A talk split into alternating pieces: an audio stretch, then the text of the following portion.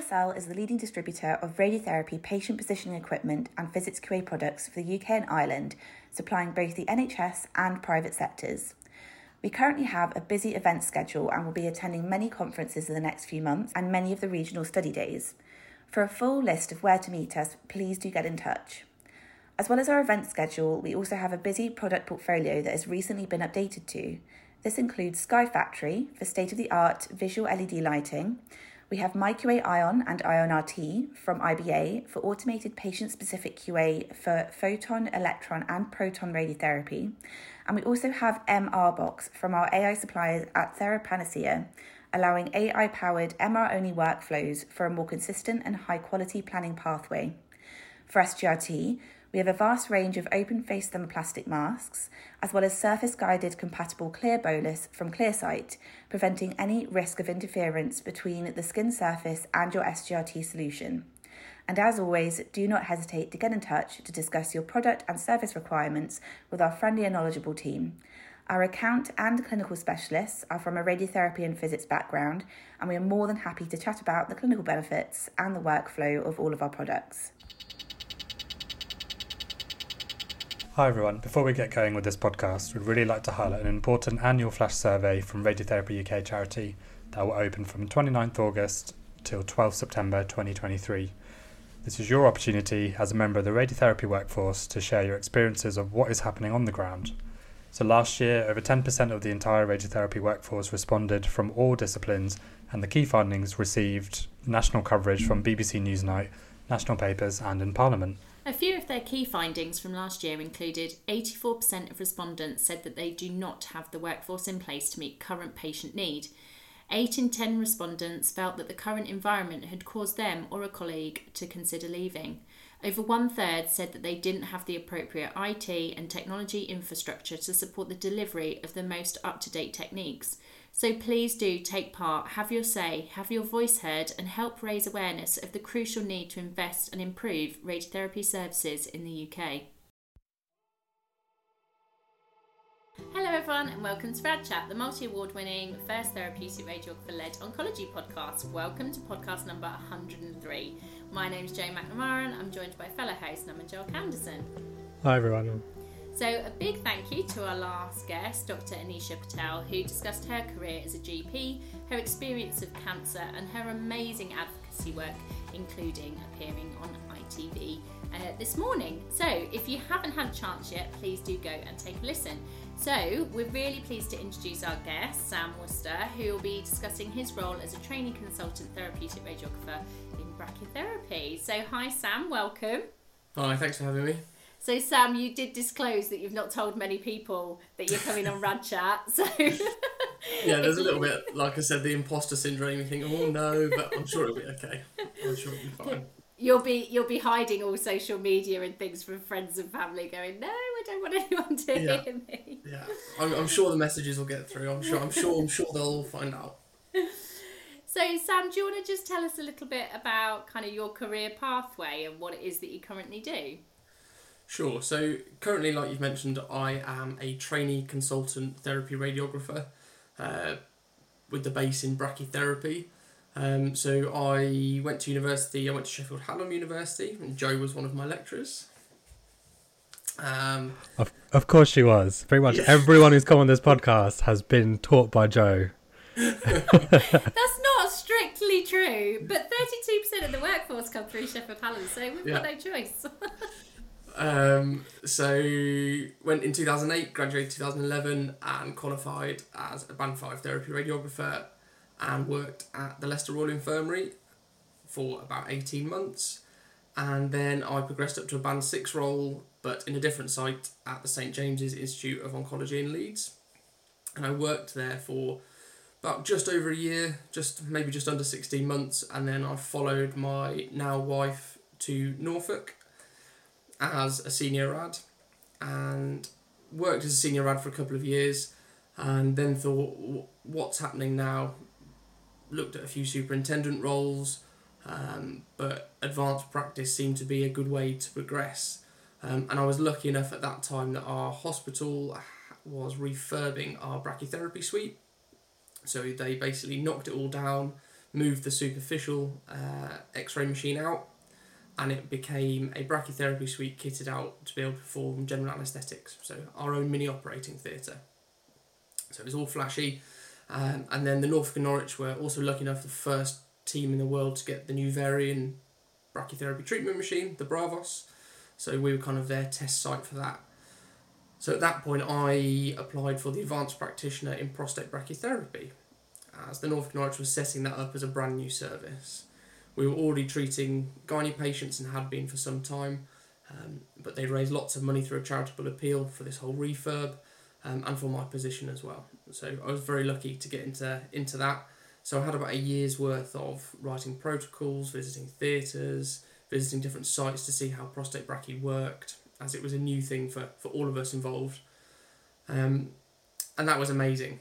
Um, moving from a treatment therapy radiographer, where you're kind of based clinically every day seeing patients non stop, to then move to, a, for a year was basically a desk job, was a big shift in, in, in practice. And whilst exciting, it was a, a new skill about learning how to manage your time, about what's what's the priority. It's not just getting all of your patients in and treated safely and you know giving them the best care that you can. You're you know writing protocols that are going to affect things years down the line. So it was a really insightful position to be in. Um, and then I was in that post for uh, five about five years, and then a consultant radiographer post opened up. So I applied. Uh, we applied a couple of times. Moving to a consultant post, there's a lot of different expectations on you uh, as a radiographer. You're expected to reach much further than just your department or another radiotherapy department. There's an expectation on you to influence practice across your region, nationally, present research, kind of do more research, working towards PhDs. It's an it's an intense program. So it took us a few times to get there just to kind of demonstrate that we're on the right path to consultancy. So I got given a trainee consultant radiographer role, which is where I am now. And once I've finished my MSc, I will move into a full consultant radiographer role. That's my kind of jump step up. Um, but it's it, it's a huge job like all consultant posts, I think everyone thinks that is where you want to go and is it's amazing, but you really have to think about how much work it is and how much work it is outside of radiotherapy, uh, which is great, but it's a steep learning curve. Um, but it does mean in that role you are able to affect practice. You can see what needs improving, see what needs changing. You can do patient satisfaction surveys and actually make a change for what's best for your patients, what's best for your service, managing staff, making sure that brachytherapy is is an attractive place to come and work. A lot of staff maybe don't get trained in it in their placements, and they may start as a band five and think, oh, I don't really know anything about it. So it's you know making sure everyone in the department knows that it's a good and progressive place to work. Uh, it's making it attractive to everyone. It certainly caught me as soon as I went in. I was like, this is this is it. This is I think why I'm in the, in my role, like why I did therapy over diagnostic. It really was really was really good, really rewarding. Um, so I'm hoping to finish my masters at, in the next eighteen months or so, and then after that look to start a PhD, which is a a big uh, a big undertaking. Um, I'm trying not to think about it too much at the moment, um, but yeah. So that should you know take me the next five years or so. So kind of locked in for a while. Sam, you would never have said that when you were my student. If I said you would ever have gone on to do a PhD, you would have been like, I rolled at me going, no, Jo. yeah. Like, imagine if, if you'd have heard someone go, Sam's doing a PhD, like, oh, no. but it, but it just shows, doesn't it, that your kind of passion for your practice has then inspired you to go on to kind of do more academic work so that you know, sometimes I think there are true academics out there who do the academic pathway and follow that so that they can then do the clinical practice. Yeah. Whereas actually, I think that there is something that shows the passion and motivation behind wanting to improve your own clinical knowledge for the health of your patients and, and the experience that they're going to get as a result of And you I- I- having more knowledge and expertise. Absolutely, I think having that knowledge and expert expertise allows you to pinpoint maybe not shortcomings, but maybe areas for improvement within your service, or you know having that clinical time with patients, and all patients are saying, you know, we don't enjoy this bit, or we felt that you know our holistic needs weren't met at this point. It allows you then to think, well, actually, I could do something on this, and uh, there's a colleague who works in Bristol uh, who's a consultant radiographer in brachytherapy as well, and they've done their PhD on patient experience in brachytherapy, and it's an amazing piece of work. Um, and she spent such a long time doing it. Um, I'm not going to mention a name, but I'm sure everyone within the brachytherapy world will know who I'm talking about. Um, but it's amazing that someone's gone into kind of that level of depth about the patient experience, about how it can be improved, and because it's a key point with brachytherapy. Um, it's a very kind of intense treatment, as all treatments are, um, but the internal nature of it is very kind of uh, can be a sensitive time for patients, and being able to support them properly is absolutely key. Now I know Naman is laughing at the fact that I didn't pull you up on the fact that you called us therapy radiographers rather than therapeutic radiographers. Which Sam, if you don't know, I am renowned for correcting. But I do appreciate. Thanks for letting everyone know how long I've been academia by saying when you qualified. But um, yeah, that kind of shows the times. So what we need to make sure is Norfolk and Norwich change their therapy radiographers to their therapeutic radiographers. I think they are therapeutic radiographers. I think it's probably, probably me as well. Uh, no, we definitely are therapeutic radiographers. Um, yeah. Sam, you talked about kind of national or international kind of work with, with what you're doing. So the Royal College of Radiologists have said, I think by 20, 2030, I think the stat is that there'll be 20% less clinical oncologists. So obviously your role is a perfect example of where we can take some of that pressure away, make sure the patient pathway works. But might be a controversial question, you don't have to answer, but doctors get to do two sites, so consultant clinicians do two sites and that's how they can implement change worldwide, nationally, etc. But in two fields, do you think that radiographers and physios and other AHPs or even nurses might move towards something like that as there's more pressure on kind of this role? Yes, potentially. I think it depends what level of practice you are looking at. So within my trainee consultant role, I am responsible for all brachytherapy, but my background, my basis is from prostate. So I do mainly look after the prostate service, and I have an excellent advanced practitioner who works with me, and she does a lot of, if not all, of the gynae work. So I think at a certain level, I think once you're established as a consultant practitioner and you have established your scopes of practice, what level you're working at, and what you are allowed to do, I think if that fits within your job plan of your clinical allocated time, then there's no reason why you couldn't stretch to two body sites. But again, I think it's very dependent on how big those body sites are. If I went from I as for example, I would never do urology, prostate, and then head and neck because they're completely two separate remits. Whereas within brachytherapy, doing prostate and gynecological work, there is an overlap and a tie-in, and that seems a sensible area where you could take on two sets of practice. I think with brachytherapy, due to the internal nature and how treatment is delivered, there's an extra barrier in that around the medical training of how you insert the applicators and the theatre procedure that you're involved in. So I think there will always be some limit there of how much you can actually do. Saying that, our prostate service is mainly radiographer led. So we are responsible for all of the patient setup, uh, the ultrasound, which we've learned through different training courses and speaking to sonographers, um, which is a skill you know I never thought I'd, I'd have coming out of out of university. All of our brachytheatre staff who work within there in there are scrub trained, so they've spent time in main theatres expanding their practice and can work in a sterile environment, handing equipment to to the oncologist in a sterile manner. And again, that's something as radiographers I don't think a lot of us would ever think think that we're doing. I am now doing contouring within theatre on ultrasound guided prostate brachytherapy. And again, that's part of kind of a training program with set competencies. So it's all about working within your scope of practice and what your consultant will support you to do. And for me, the end goal is to be able to actually insert some some needles myself. Um, so really taking on the role of the oncologist of the oncologist in that whole process. So uh, it is possible, um, but I think you have to be very careful about what you're taking on and kind of is it relevant to what to what you're doing. So Sam, what is brachytherapy? So, brachytherapy is a type of internal radiotherapy.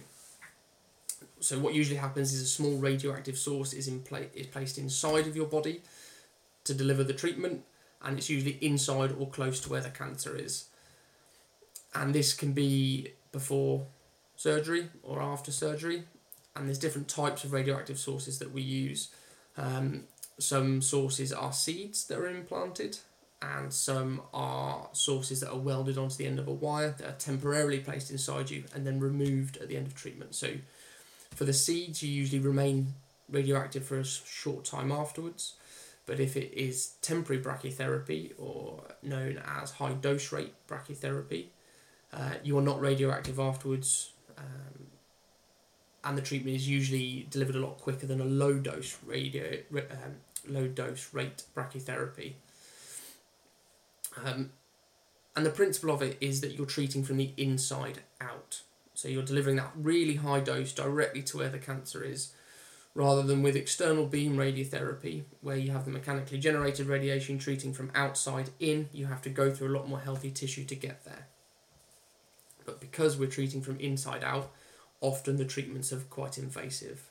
So it usually involves an applicator of some sorts being inserted, whether that being as an outpatient or under a general anaesthetic, to be able to then place the radioactive source close to to the cancer. So Sam, if we kind of maybe split maybe gynecological and prostate brachytherapy, um, what are the differences between the two that you would you would talk to patients about specifically in terms of the actual procedure that they'd go through? Sure. So for prostate brachytherapy, depending on how you are stage grade, what your diagnosis is at the time, um, if it's very low to intermediate risk, you may be able to have low dose rate brachytherapy, and that's usually delivered as a, a single treatment or combined with radiotherapy. And the patients would have a general anaesthetic to have these seeds inserted, and they would remain radioactive for a short period of time. So there's a lot of counselling that goes around the patient about that, about preparation for theatres, what happens afterwards, and the side effects, and what they can and can't do with those gold, gold, gold radioactive seeds inside of them. You're also able to have high dose rate brachytherapy for prostate cancer, uh, and that is usually delivered as a combination therapy with brachytherapy and external beam radiotherapy. And they can be done e- e- either way around. It usually depends on, on the department's preference. So they're both very invasive. They're both um, requires a lot of patient engagement because not only is the patient being seen by the oncologist and then maybe the radiographer, they also have to have an anaesthetic assessment. So they're traipsing across the hospital to many different sites, being given lots of different information. So we do take our time with our patients. We have lots of extra telephone appointments to prep them specifically about the brachytherapy, not touching the radiotherapy, just to focus them on on on that. Because prostate cancer patients as well get given usually hormone therapy and that hormone therapy can have a real effect on their whole their whole holistic nature. Uh, it affects the whole body from you know weight gain, hair loss, can make them feel very muddled, very kind of emotional mood swings. So being told you're going through all of this, you know, general general anaesthetic, maybe an overnight stay, can be a lot for them to take in as well. And then for the gynecological, you again, depends on your diagnosis. If you're treating a cervical cancer, you're most likely to have some radiotherapy and chemotherapy followed by brachytherapy at the end. And again, this would be done as a general anaesthetic setting, and the patients would have applicators and needles inserted under an anaesthetic, and then they would then be woken up with those applicators inside. So, very invasive. Um, the the, dig, the dignity aspect of uh, a cervical treatment is is huge. These patients are lying on their back, unable to sit up, uh, not really being able to move that much with the applicators inside, lying there waiting for treatment. So developing a good patient rapport and being open and honest before those sorts of treatment is key. You don't want there to be any surprises on the day or any surprises throughout that pathway, and you want to make sure that they, they know all of that. But also that the patient's made you aware of what's important to them at that time. Not necessarily what they want in five years' time, but what matters to them that week. Because that week is going to be such an intense week, and even if it's just that, you know, they would like an ice lolly every day at lunchtime because they get too warm on the ward because the wards are warm can make that huge difference. I know it's such a small thing. Um, so that honesty goes two ways between kind of patient and practitioner. Um, so we do see them, and my colleague, who looks after lots of our, our gynae ladies, uh, meets them all the way through their treatment. So there is that the there is that rapport, and they're not seeing someone new on their first first kind of first day of brachytherapy where they're having a general anaesthetic and they wake up, they feel awful. To have that familiar face, I think, is uh, is is vital. And then also for the follow ups, that you know they can contact us at any point and they know that they'll get through to my colleague or me, and it's a familiar name, a f- familiar voice over the phone as well. I was just going to say, having been in theatre and observed brachytherapy, um, I can definitely testify that just in terms of how invasive it is even for a therapeutic radiographer, sometimes it's a shock when you first ever see it. And it's not necessarily the placing of the rods or um, the wires, but sometimes it's about the packing. So, exactly the same with external beam radiotherapy. It's true, isn't it, that obviously accuracy, reproducibility is really important. We want to just target the area that we're wanting to treat and yeah. not overexpose normal tissues. So, the vagina is packed with with um, with gauze, isn't it? Essentially, yeah. to make sure that that they don't move. That nothing moves. Yeah. So we, we, we don't want anything to move at that point, and it it is the surgical environment for a therapeutic radiographer. I got it this time. Uh, um, is again something that's quite a, a a different learning experience. You may go to theatre once or twice as a student if maybe you're seeing something different on a different placement, if you're doing a diagnostic placement. But I think as an actual qualified therapeutic radiographer to be working in a theatre is a very different environment to working on a radiotherapy linear accelerator. Very different. You are in a very small room with a lot of people in a very high pressure situation. And like you say, not just inserting the rods, it's then packing the patients so the rods don't move, that there's no kind of lateral movement, there's no kind of in out movement as well, is re- really, really important and that's where some of kind of the advances in imaging within radiotherapy are key as well. So for our, our gynae ladies, they have CT and MR planning for their for their treatments, and we're looking at introducing ultrasound guided insertions as well. So even in theatre, we'd be using ultrasound to ensure the placements of our, our rods and needles are, are, are precise. And for the prostates, we plan everything under ultrasound, so the patient stays asleep the whole time. They're not having to be woken up with any applicators in situ. And I think that speaks testament to the development of imaging quality, that we can do it all under ultrasound now, and the imaging quality is, is of a level that you wouldn't quite have expected. You kind of think, oh, I'm not really going to see anything on that, it's going to be a bit grainy, am I going to be squinting? But the the quality now is, is crystal clear, which is which is amazing. I think that's probably reassuring for any patients listening because it's as you said, it's a very sensitive area for any kind of anatomy that's there. I remember I went for a colonoscopy a few five years ago or something, and the scrub nurse, I basically put the gown the wrong way around, and he just shouted and said, "You've done it wrong." But it's that sensitivity in that situation when you feel helpless, you don't know what's going on, and actually, it's just nice to have that kind of I don't know, rapport building that we get how long do each treatments take? So you said if they're under GA um, and things like that. Yeah, so for our gynecological general anaesthetic cases, the actual insertion can take anywhere from half an hour to an hour and a half, depending on how how easy the insertion is. Um, patient's anatomy all, all, all varies, so depending on kind of the the response to treatment, whether the disease has shrunk, um, can make a big difference as well. If patients have pre existing things like fibroids, it can make the, the applicators very hard to get in. And then the treatments themselves for the gynecological patients range from anywhere from kind of five to fifteen minutes that they'll be on their own in a theatre suite for, um, with with the treatment machine connected.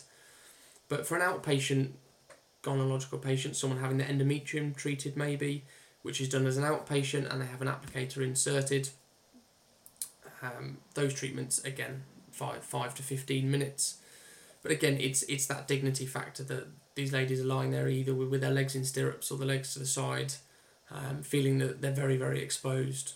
So it's it's making sure that they feel comfortable, that they know that they can stop at any point, and that they're happy with you know the explanations that have been given.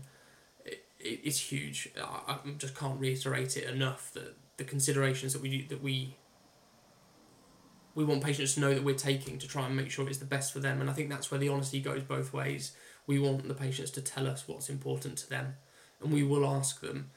But sometimes we may not ask in quite the right way, but we want to know how best we can get you through that to make sure it's the the, the kind of the best quality tr- experience that they can have.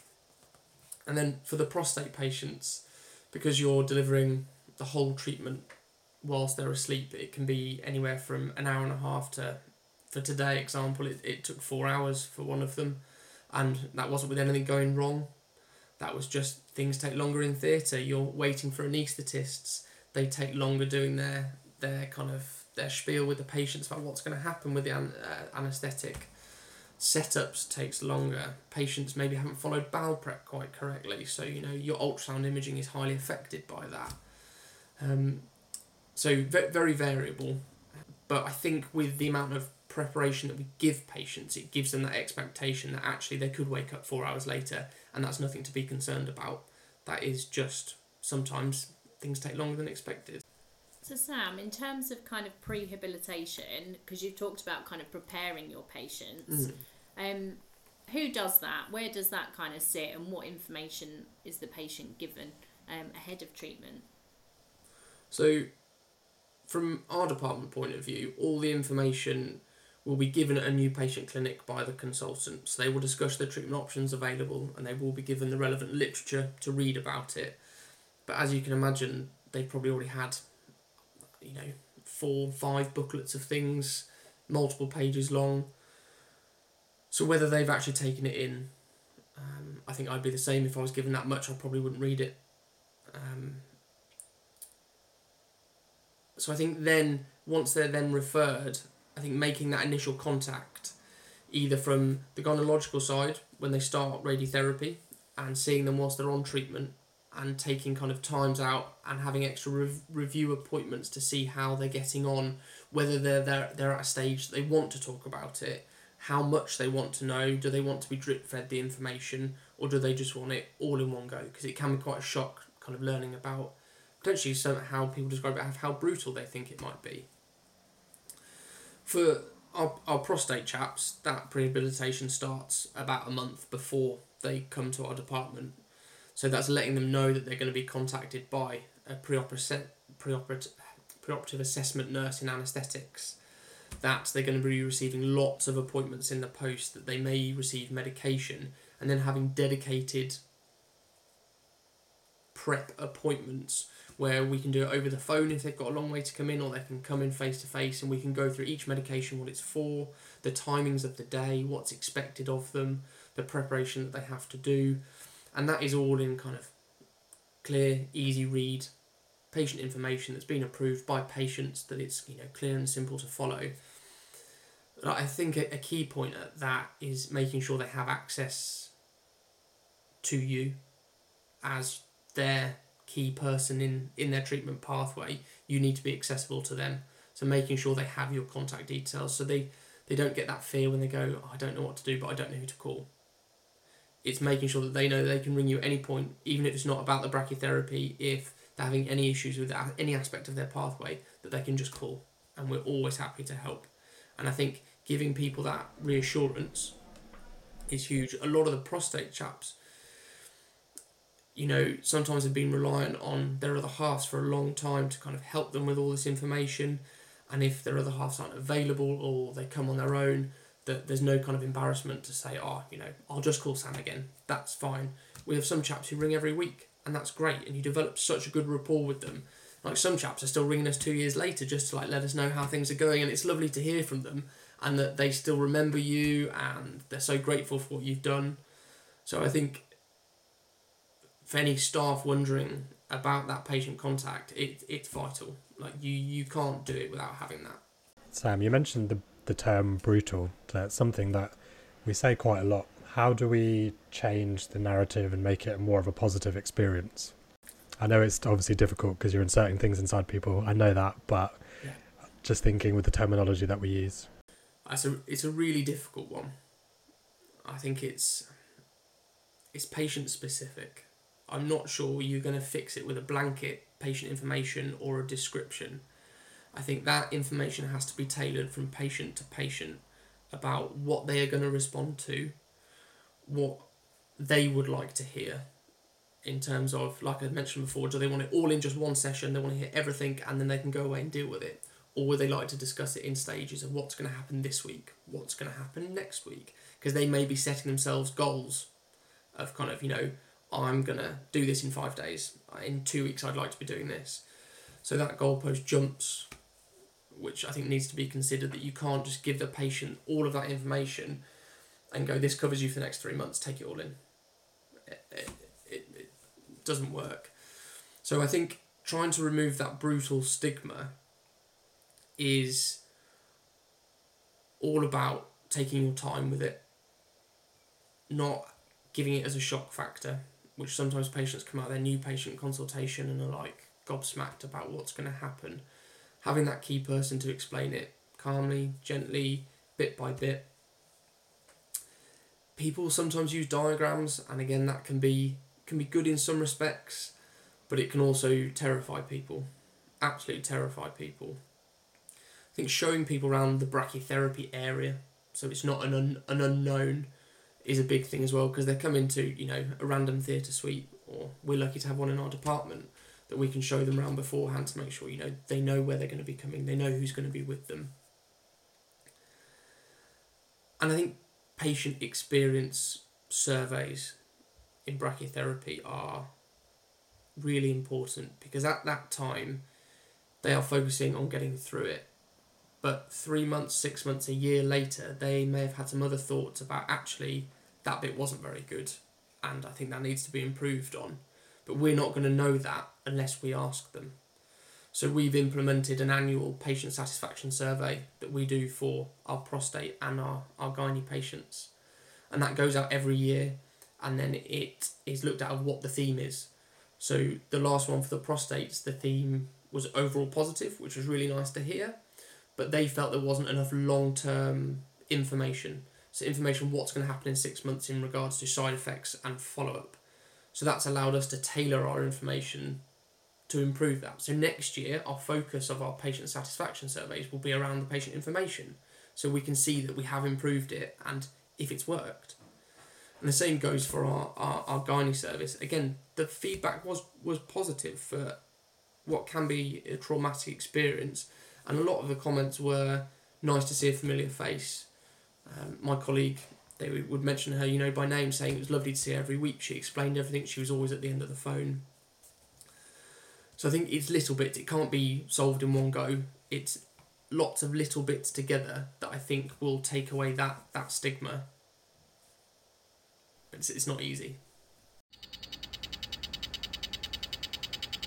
So Sam, in terms of kind of side effects of brachytherapy, what are patients likely to experience? Obviously, very different um, for gynecological versus prostate cancer patients.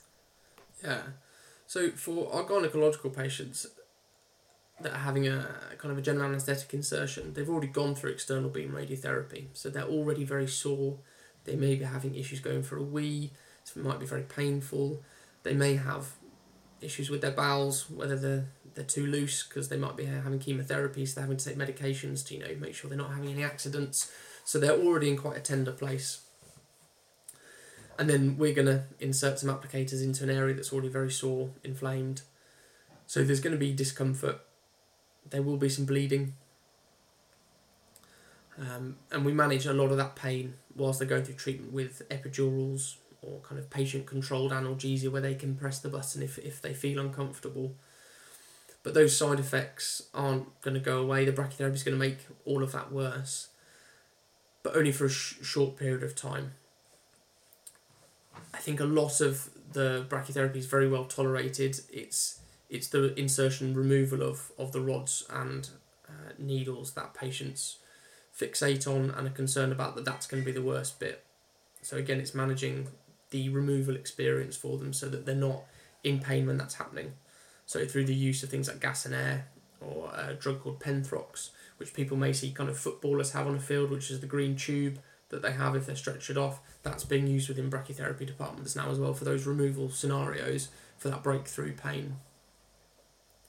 For our prostate brachytherapy chaps, side effects are actually very good. Pain is minimal. No one usually takes anything more than paracetamol or ibuprofen, and only for two or three days. The main issue for these chaps is going for a wee, because we're sticking some needles in their prostate, um, where their water pipe goes through, where they're going to pass urine. It gets very swollen. Uh, there's lots of blood clots, so they may be passing some some clots in their urine, maybe heavily blood stained, or they might not be able to pass urine at all. So that's that's the key thing that we prep those chaps on. That if you get into a situation where you can't go can't go for a wee, you must come back into hospital. Um, we do everything we can to try and minimise that, but it's a really kind of a sticking point for some chaps that they really don't want a catheter inserted, which is understandable. Um, but usually the catheters are only temporary, uh, and sometimes we leave them in after the procedure to allow the patients a better chance to recover before we take them out to pass some of those those blood clots that may that may be there. But overall, I'd say the prostate brachytherapy is really well tolerated, and I think a lot of chaps may be put off by the invasive nature of the procedure, but it with a bit of reading, a bit of kind of good counselling, either from uh, an oncologist, a radiographer, um, a clinical nurse specialist, I think chaps should really kind of do their reading and research. Um, I was lucky enough to be a prostate cancer uh, UK clinical champion about developing kind of better care for, for prostate patients. And I looked at a slightly different project, but along the brachytherapy pathway. Um, but it's getting that word word out there. I think is key. Our oncologist has produced a video, so when patients click on information on our on our trust website, her video is the first one that comes up. So we get a lot of chaps asking because they've seen the video. They go, "Oh, I didn't know about that. What's that?" Um, and we do get a lot of referrals from a, a hospital in North Norfolk. Um, and again, apparently that video is on their like first page when you click, and it shows that it's made that difference of patients asking for it, rather than being counselled or maybe the oncologist not quite being focused if they don't do brachytherapy themselves that they can make that referral. Um, so I think definitely patients doing their reading before and asking the right questions is, is, is vital.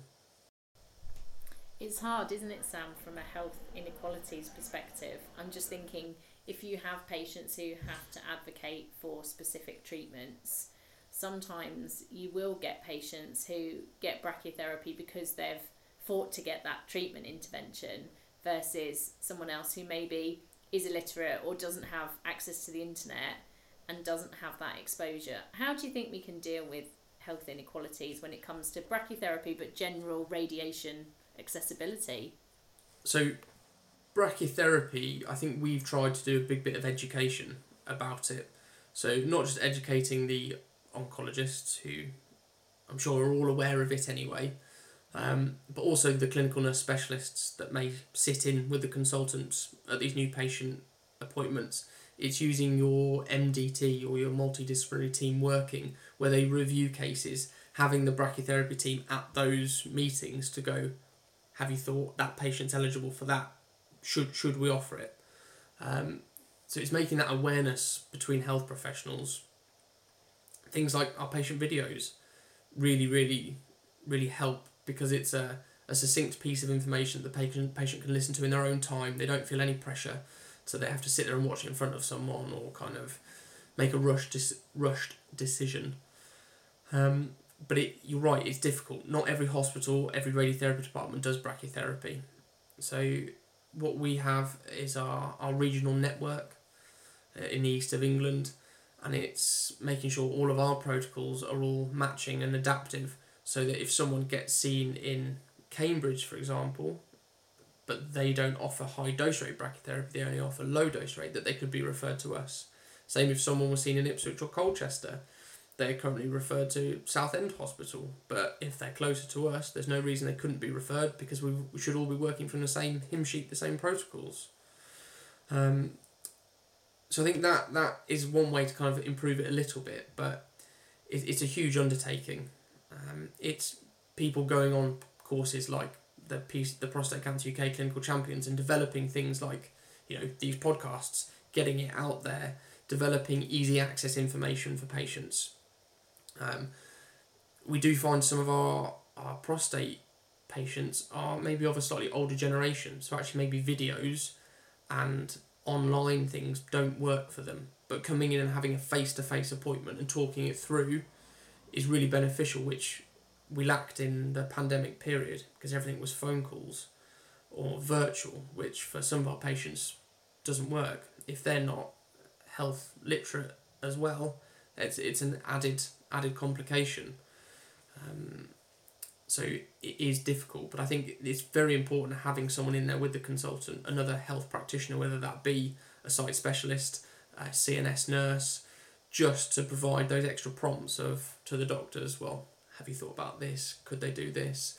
But also to speak to the patient afterwards and be like, have have you did you forget to ask anything? I can go back and ask them now because often you'll leave the clinic appointment, the patient will ring the next day going, as soon as I got to the car, I forgot like the really basic question. So I think having those little chats afterwards, I think again is a, a really important thing to do. Why would some patients not be offered brachytherapy?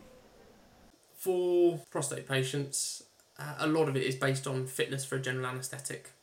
You know, as we get older, we develop a lot more morbidities, other health issues which may preclude you from having an anaesthetic in a, in a safe manner. Some prostate chaps aren't able to do it due to previous issues with their prostate cancer. So if they've had um, bad symptoms beforehand that would be exacerbated by the brachytherapy, especially about going for a wee, sometimes they're deemed that the, the side effects aren't going to be in, in their best interest. Differentiating between low dose rate brachytherapy and high dose rate brachytherapy is very much dependent on di- diagnosis for the patients. So, kind of the low intermediate risk patients may be offered low dose rate brachytherapy or external beam radiotherapy, but they may be not kind of in that criteria that's worth doing the brachytherapy and going through that all invasive treatment when you're going to get an equally good response from just having external beam radiotherapy. Our gynecological patients, it's a very difficult one because that is the gold standard for some some cervix patients that you know radiotherapy, chemotherapy followed by brachytherapy is that gold standard recommended treatment. So we will do everything that we can to ensure that they can have the brachytherapy. Um, but you know things things do happen that patients decide they don't want it. Um, maybe because of you know fears of hospitals, of you know worried about how they're going to cope lying on their back for two to four days, not being able to move. Um, sometimes brachytherapy can't go ahead. We have a failed insertion, so thing, things don't work out. We get to the theatre point, we try to insert the applicators and it doesn't work. So then those patients would then be offered more radiotherapy afterwards. That wouldn't be the end of the line. We offer radiotherapy, which you know is Plan B, still provides a very good response. But what we really want to try and do is get that very high dose inside the patient rather than going more outside in. We really want to boost boost where that tumor is. Um, but also, like we've just spoken about health inequality, patients may not may not be recommended for it because there's nowhere near. The travel distances are too big. Consultants aren't aware how to refer or who to refer to. Um, so it's very multifactorial about why you might might not be offered it or why you might be. It's interesting you say about the timings. So the Department of Health, I use this stat all the time, says it should be 45 minutes one way to radiotherapy, but I've had patients minimum two hours one way, and that's standard across the UK. It's not, you know, and again, patients don't know that if I get diagnosed in London, I can request to have treatment up north if I wanted to, and that's fine. But um, as you said, it's the advocating and getting the you know all that info out there. But yeah, the the postcode lottery almost it it is sad. I think with brachytherapy, there's lots of patients who could have had brachy, had a cure, not needed external beam or any of the late effects that might come with it. But yeah, they Yeah. just not didn't know about it. So it's all about education. It's making sure people are people are aware of it and getting getting it out there. And brachytherapy within radiotherapy, we do have a really radiotherapy is a small knit world anyway, but brachytherapy is even smaller, and kind of everyone knows everyone in every other brachytherapy centre in the UK. So between us, I think we're really good at sharing knowledge, sharing information, helping each other out with patients when when we either we're at capacity or we can't do it. So that's great, but it's how you make that bigger, how you make that bigger on a, a regional, national, national scale. Um, but every trust has their own issues with you know capacity, taking patients on, things like that. So again, very multifactorial about about trying to fix it. Just thinking of the doses, so obviously internal radiotherapy like brachytherapy is a higher concentration of dose to the target volume, like a tumour or whatever, compared to external beam. So so two questions in one, but are the doses very similar, and how does that affect kind of late effects in the future? So the doses that you typically find with brachytherapy are a lot higher per treatment because you can deliver from inside out. You're not having to go through healthy tissue, so it allows you just to give that really high dose to the treatment area. And with brachytherapy, the the way the dose works is is a very rapid drop off. So the dose doesn't really have a big dose wash like a radiotherapy treatment would. It's very kind of um, very well contained. So the side effects usually are are very well managed, but the doses we give are a lot bigger. So for prostate radiotherapy, if you were being referred for treatment, you're having twenty treatments, you're most likely to receive a dose of what's called sixty gray, and that's split over those twenty treatments. But for a prostate brachytherapy boost, that one treatment of brachytherapy, you're giving fifteen gray. So you're giving a huge amount of dose in that one go, but because you're delivering it just inside the prostate and the dose doesn't travel very far outside, patients tolerate it very well. Prostate cancer works responds very well to that high level of dose in kind of that single treatment. Um, so the doses sound huge, but because of the way it's delivered, it's more manageable and more tolerated by the patients in terms of side effects. Long term side effects you do see with the prostate brachytherapy chaps, there's a higher risk of having what's called a urethral stricture. So patients uh, being unable to pass urine, and that's usually because their urethral, their water pipe from their bladder, goes through their prostate, gets obscured, occluded, too thick. So they may end up having to have an extra procedure to widen that channel afterwards. You do sometimes find as well you get a lot of side effects from the prostate cancer chaps, but mainly based around hormone therapy because we're treating high to inter- intermediate to high risk disease, so they could be on hormones for two to three years, and that's still active treatment, and that, as I said, you know, affects their whole body. So having kind of hot flushes, you know, four or five times a day, having mood swings, putting on weight, especially around your your tummy and your chest area, for chaps developing kind of gynecomastia or what they call like man boobs like it's a really traumatic thing for them. They may have been fit and healthy all their lives, and all of a sudden they've got no testosterone, they can't gain any muscle, they're losing all their strength, they're gaining man boobs, they feel like a whole different person. So I find there's a lot of kind of holistic management about how to manage that, how to deal with how you're feeling afterwards. Not necessarily the physical side effects, but the kind of the aspect of your whole body care. I think is really important, and that goes for our gynae ladies as well about you know we are again giving a really high dose and we send a lot of our ladies home with vaginal dilators because we want them to be able to continue their normal lives. We want them to be able to have have a sex like sex life afterwards if they you know a lot of them are still quite young and it doesn't matter about the age. But again that's a very invasive thing to talk to someone about when they're having treatment or going through treatment of saying well this is what you're going to need to do for a few weeks afterwards to prevent stenosis. And i think again education around that and not making that a stigma not being embarrassed about it um, making it more patient involved that they can ask questions about it and not feel embarrassed and not think oh i shouldn't really be talking about this i don't want anyone to know that i'm doing this so again, that's part of education um, around the brachytherapy treatment follow up that I think we need to do more on to take away that stigma. So, Sam, we've come to the end. We could ask you so many more questions.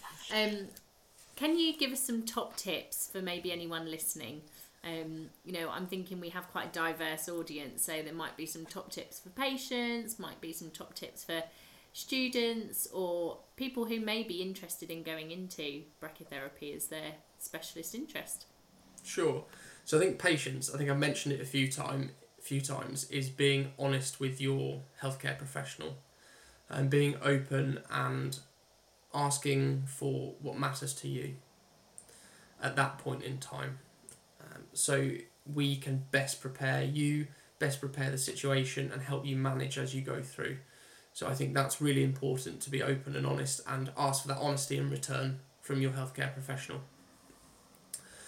Um, I think again for the invasive procedure part of it is making sure they know who they're going to see. So again, the pa- the patient should ask, who am I going to see on that day? Who's doing the procedure? Who am I going to see when I wake up? Because having that bit of reassurance that you know, oh, I'll see Sam in the recovery room. I think again takes a lot of the the trepidation away. Um, I think for staff, I think it's a really good area to go and work in. It provides a lot of career progression, development of career skills. So, you know, ultrasound, theatre skills, pain management. Um, the the list this could go on. Um, so I think it's something that you should definitely look into if you're a student. Ask for placements. Visit another hospital if yours doesn't doesn't and have a placement. We're always happy to have people come and visit us. We love love showing off. Love telling people what we do but I think it's it's very important when you start to get your, your feet on the ground as a as a therapeutic radiographer, knowing the department and treating before you start to look at the brachytherapy, get yourself settled and established before you start to take on that little bit more in a very different environment. And I think the way that advanced practice and consultant practice is going, which is a whole nother podcast, um, is making sure that when you start, you should map yourself against the four pillars the pillars of practice from the very beginning of your career. So you know what you're doing at what point and what you should be working towards. Because if I I'd have done that years ago, this would have been a whole lot less daunting moving into these roles. Because you kind of you're aware, you've got your evidence, whereas having to do it from scratch is is a is is is a big big undertaking. Um, so I think those are probably my top tips. Oh, thank you, Sam. I'm very proud that you're going to go on to do your PhD. Just as a side note, what are you going to do it in? Have you already thought about what your focus will be? Uh, not as yet. So my master's dissertation, uh, I think I'm either going to focus on focal boosting for prostate cancer, um, or the use of uh, prostate rectal spacing within radiotherapy, um, as that's something that I've helped bring to the Norfolk and Norwich, and I'm quite that's what I did my prostate cancer UK program about. So I'm quite keen about that, and I've got a lot of data which I'd like to publish. Um, but PhD wise, it's difficult not to choose patient experience because it's such a key part of it. Um, but from I'd like to do it from a prostate side because I think there's a lot of a lot of work on the gynecological side, and there's a huge amount of work for prostate cancer, but specifically brachytherapy. I'd love to do something about you know how patients find it, how can we improve it, what's the stigma around it. Um, so I think that would probably be something I'd be interested in doing. Amazing. We'll watch this space, and you know we'll get you on part way through once you've published some data. Um, I've probably lost a lot more hair by then. oh, well, thank you so much for listening to Rad Chat. Uh, your hosts today have been Naman Julka-Anderson and Jo McNamara, amazing guest, Sam Worster. If you're utilising this podcast for CPD purposes, consider the reflective questions posted along with links to resources and literature that we've discussed. To receive your accredited CPD certificate, please complete the Google form linked with the podcast. So, our next guest to feature will be Helen Estal, who will be discussing her role as a consultant diagnostic radiographer in MRI. Thank you all for listening and take care.